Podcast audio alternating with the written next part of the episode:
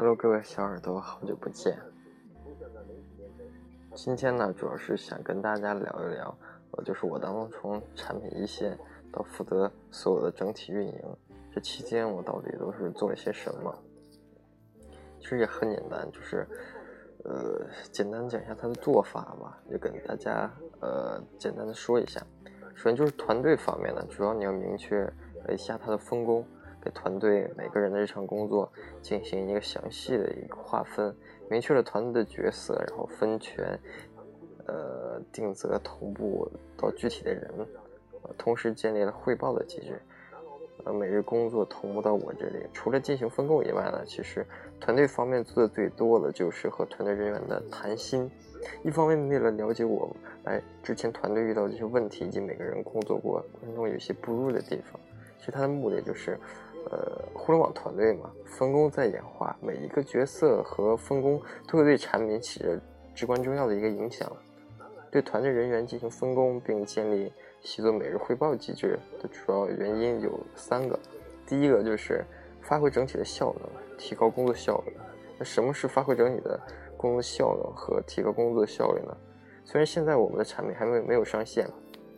但已经有各自大量的工作需要我们来去做。如果像往常一样等产品完全上线时运营再介入，到那个时候面临的问题就会是多种多样特别复杂的，倒还不如先让大家先把各自的一些职责工作都做到位，在产品上线的时候如果出现问题了，就能井然有序的去应对，不至于出现问题的时候没有具体的解决方案，那问题出现时不知道是谁的责任。这样做大大提高了后续的一个运营效率。第二点呢，就是了解整体的进度，要求团队人员每日汇报的目的是为了方便于了解整体的一个进度情况，便于我在后续运营时能有所侧重，以便产品如期正常上线。第三呢，就是安抚团队人员，提高凝聚力。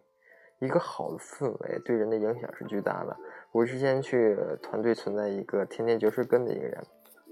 弄得整个团队都无法安心工作。找团队人员谈心，了解他们遇到的问题，一方面是为了打消他们的顾虑，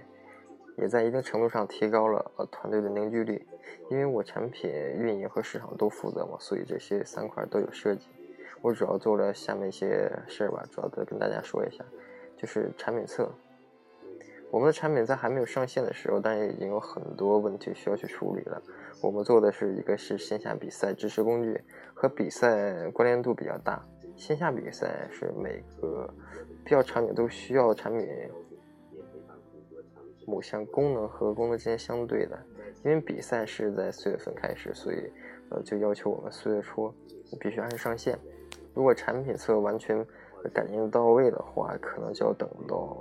四月中旬了，这会对线下包括公司造成很大一个影响。但是为了保证产品能够按时上线，这一期产品我们主要是做了一个比赛强相关以及一些用来进行存留的一些产品，和比赛相关度的关联比较小的几乎全部都砍掉了。同时根据产品进度也调整了我们的整个开发的一个周期，比如报名是在四月初，但是开赛是正式开始是在四月中旬，那我们就要先在产品侧报名，满足报名的需求，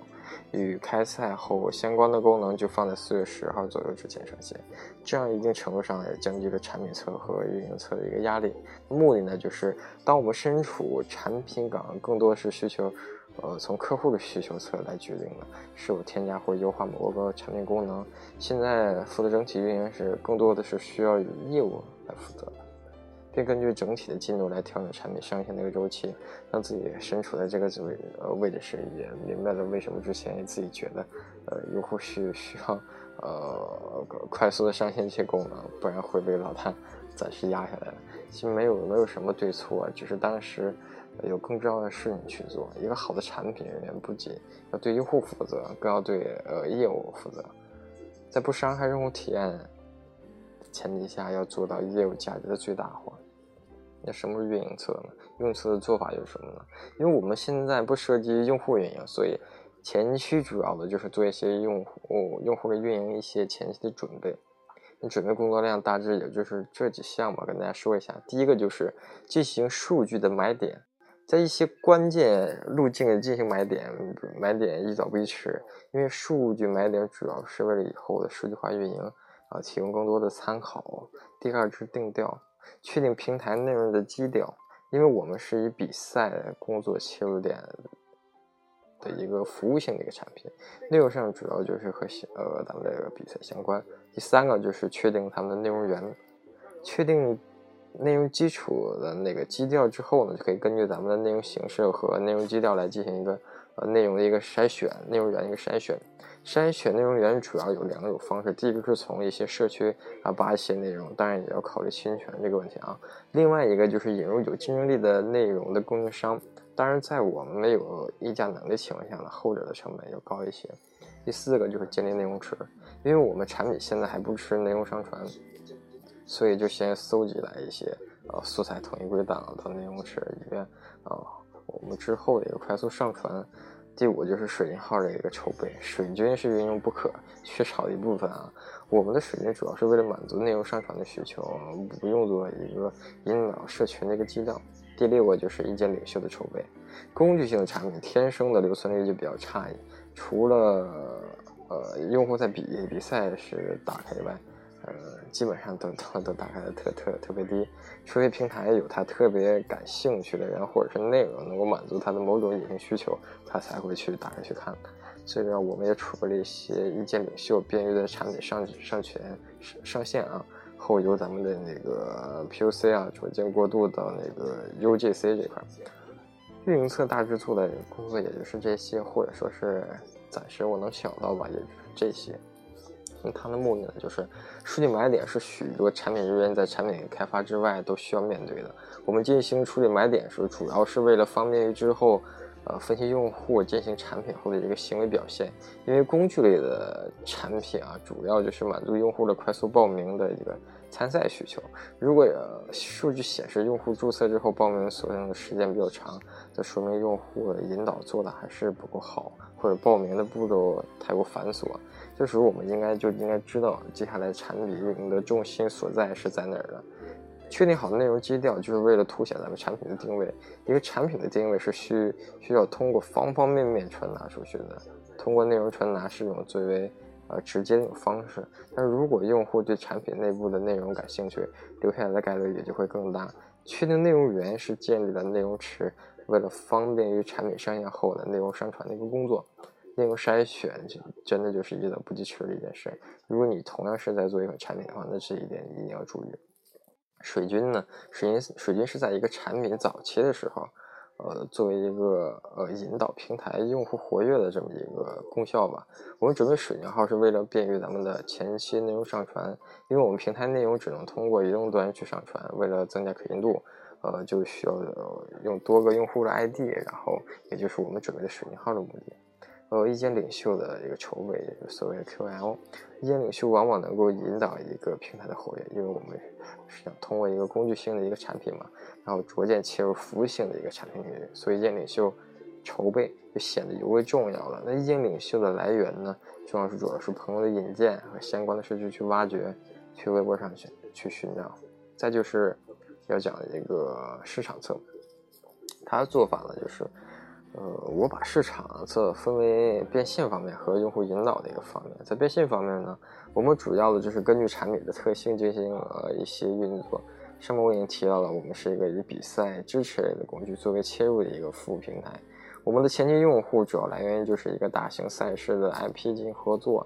我们现在已经达成战略合作的赛事是在4月份，全国大致会有100万辆级别的用户吧，同时通过产品进行报名。同时有大量用户涌进来，导致运营成本在短期内会迅速提高，但也这是进行一个变现一个最好时机，一个产品属性决定的。我在进入公司的第一天嘛，就是在和老大快速变现的问题上达成一致，一方面也是为了给团购提供造血功能，另一方面也是为了形成一个商业闭环，也便于后续的融资。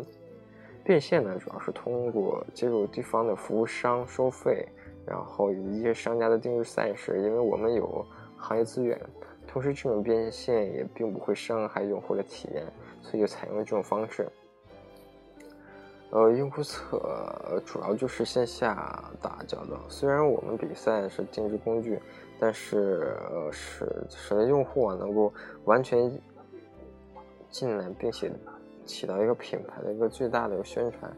也是制作了一些物料发放到各地，同时在各地主办方进行了活力宣传，引导了用户关注我们的个人平台，因为许多赛事是和当地的电视台合作的嘛，所以我们这个为我们也打了不少一个曝光量吧，一定程度上也进行一个宣传。喝口水。那它的目的呢，就是在变现方面进行了服务商的收费，是因为在产品上线之后，我们有大量的用户进来，这时候呢是用户产生价值最大的时候，把用户的注意力集体打包到售后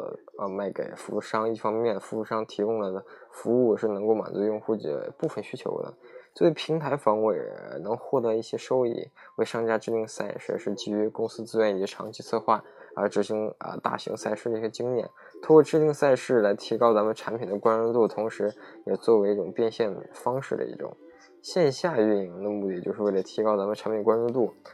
对于一款新产品来说，任何一款曝光度都是有价值的，在特定的场景下进行品牌的植入，更能在用户心中留下更深的印象。我也是将近一个月所做的工作也就是这些，然后除此之外呢还有很多许多杂碎的琐事，我就不在这里一一跟大家去说了。对于我来说呢，从负责单一的产品线到负责整体运营，这要求我不能只关注其中某一个点，而是更多从整体上来衡量运营的一个效果，需要更加关注 ROI， 然后就是衡量一个产品时，除了要站在用户的角度，还需要站在业务层面去考虑，并且一个好的产品是兼具用户价值和商业价值的。希望我能做这些工作的都能对你们都有一个启发，也谢谢大家能够耐心的听完，谢谢大家。今天分享就跟大家说到这儿，也希望大家能关注我的微博脸红大叔叔。再见各位小耳朵。